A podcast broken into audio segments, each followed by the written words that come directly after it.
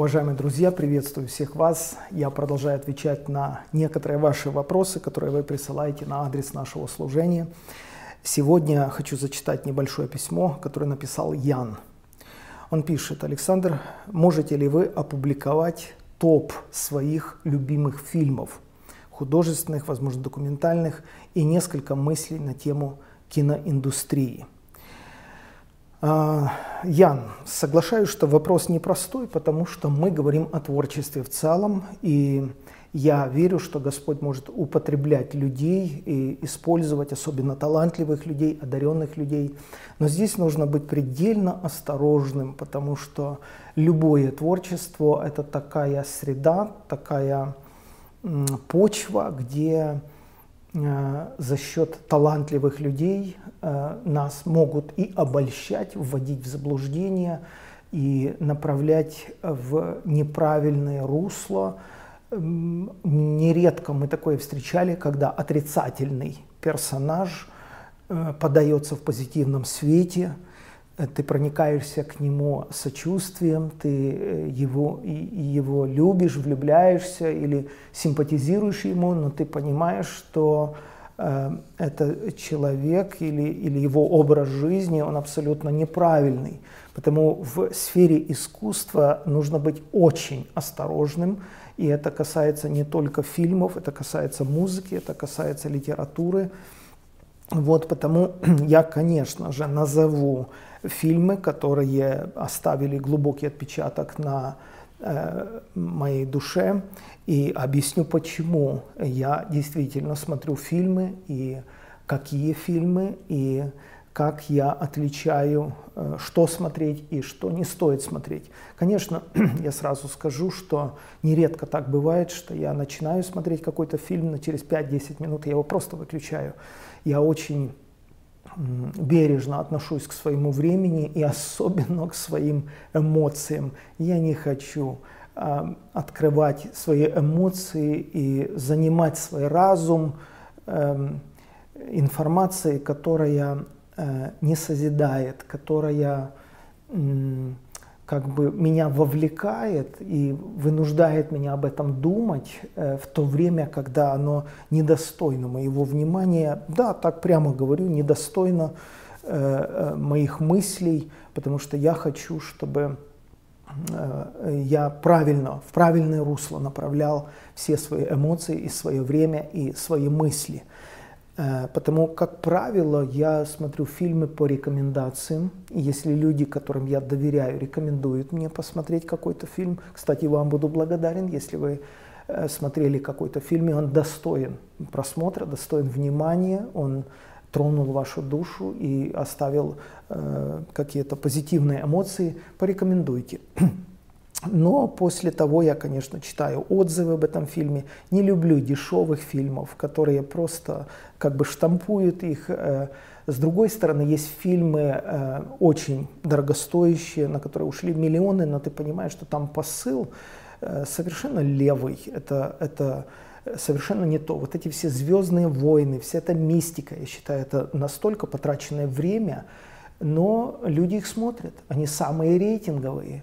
Фильмы ужасов, всякого рода боевики – это самые рейтинговые фильмы. И, к сожалению, мы должны признать, что большинство людей на земном шаре любят эти фильмы, смотрят, живут в определенных фантазиях.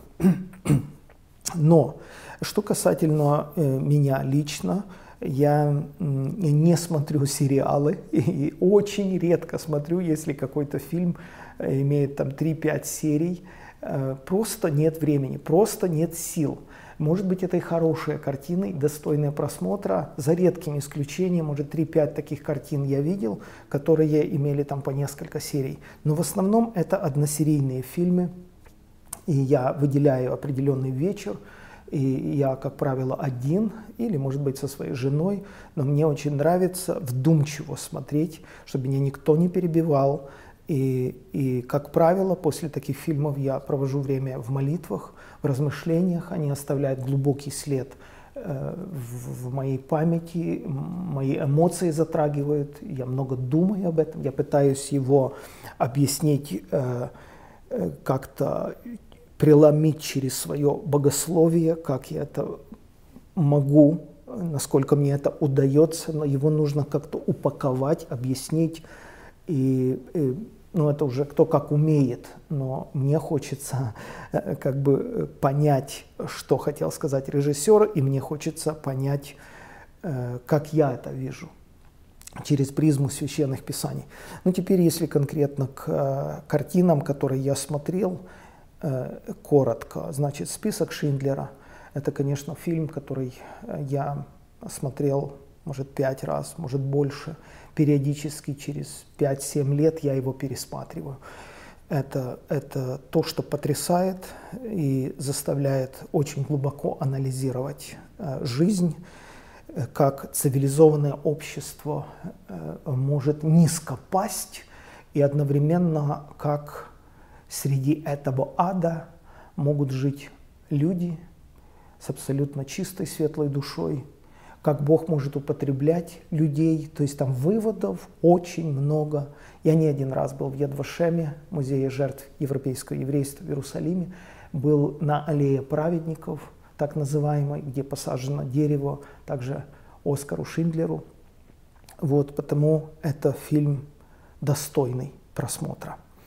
А второй фильм, наверное, Никита Михалкова «12», который произвел на меня сильнейшее впечатление. Э, мне даже показалось, что это какой-то э, прототип Евангелия, когда в человека абсолютно разрушенного, э, выброшенного из колеи жизни кто-то поверил. Речь идет об этом человеке, я не помню их фамилии, я не слежу за этими актерами, к сожалению, извиняйте но человек, э, который бомжевал, человек, э, который был в прошлом известным инженером, э, в него поверила женщина, которая просто сказала своей маленькой дочери в трамвае или в автобусе, что этот человек не сумасшедший, ему просто плохо, у него просто болит душа. И, и этот человек воскрес, и этот человек поднялся, в него поверили – и потом этот человек смог переломить весь ход событий. И вот этот суд присяжных, который судил этого мальчика, ну, кто знает, о чем этот фильм, то есть э, я увидел, как вот эта цепная реакция, насколько она мощная, насколько один человек может многое поменять на земле, начиная с этой женщины, которая смогла разглядеть в этом полузвере, получеловеке что-то доброе, э, и как потом этот человек смог переломить ход событий и какой это эффект на нас всех оставляет, для меня это, конечно, очень сильно, очень сильно. Что может сделать один человек, э, если он верит а, в любовь и в добро?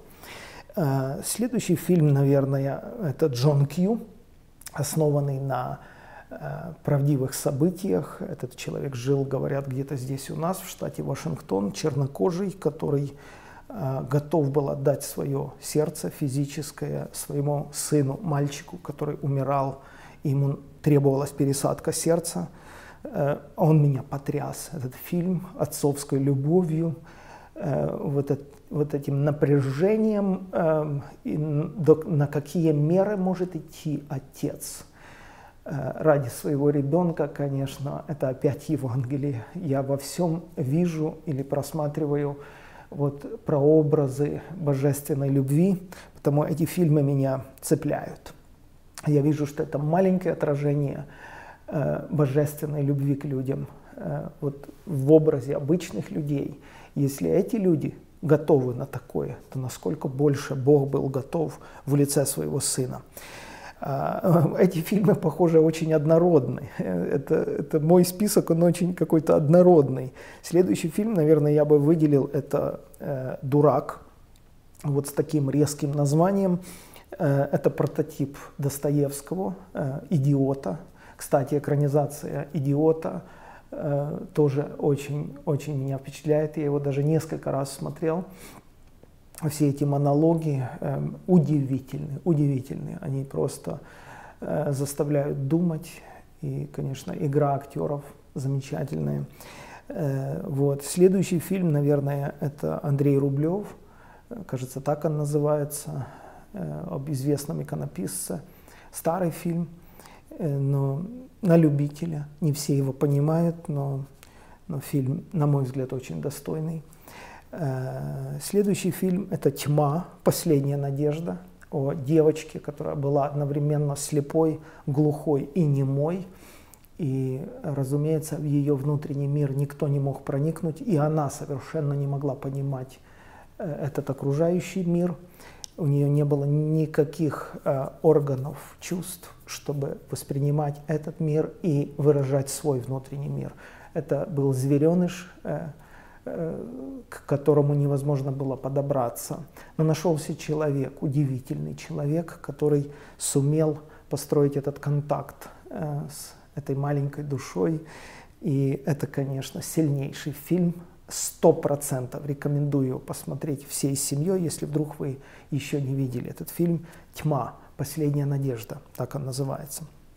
Э, малоизвестный фильм «Слушая тишину», но он меня затронул, глубоко зацепил. Он только вышел где-то, то ли в России мы были с, с своим другом, я был, то ли где-то в Украине, мы еще его в театре успели посмотреть он, он сильно меня зацепил. Э, но там есть определенные сцены, лучше его смотреть без детей.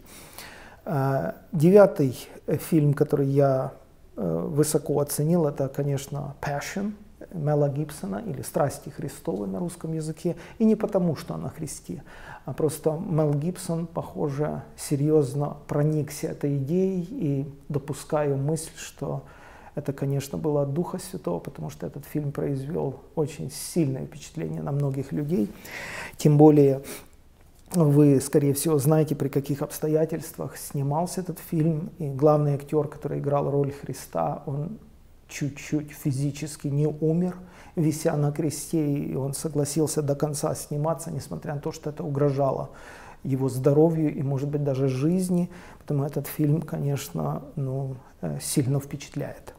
И последний фильм, вот завершающий фильм этой десятки, который я выделил, хотя я много времени не посвящал, полчасика посидел, повспоминал, я бы выделил, конечно, «Царство небесное».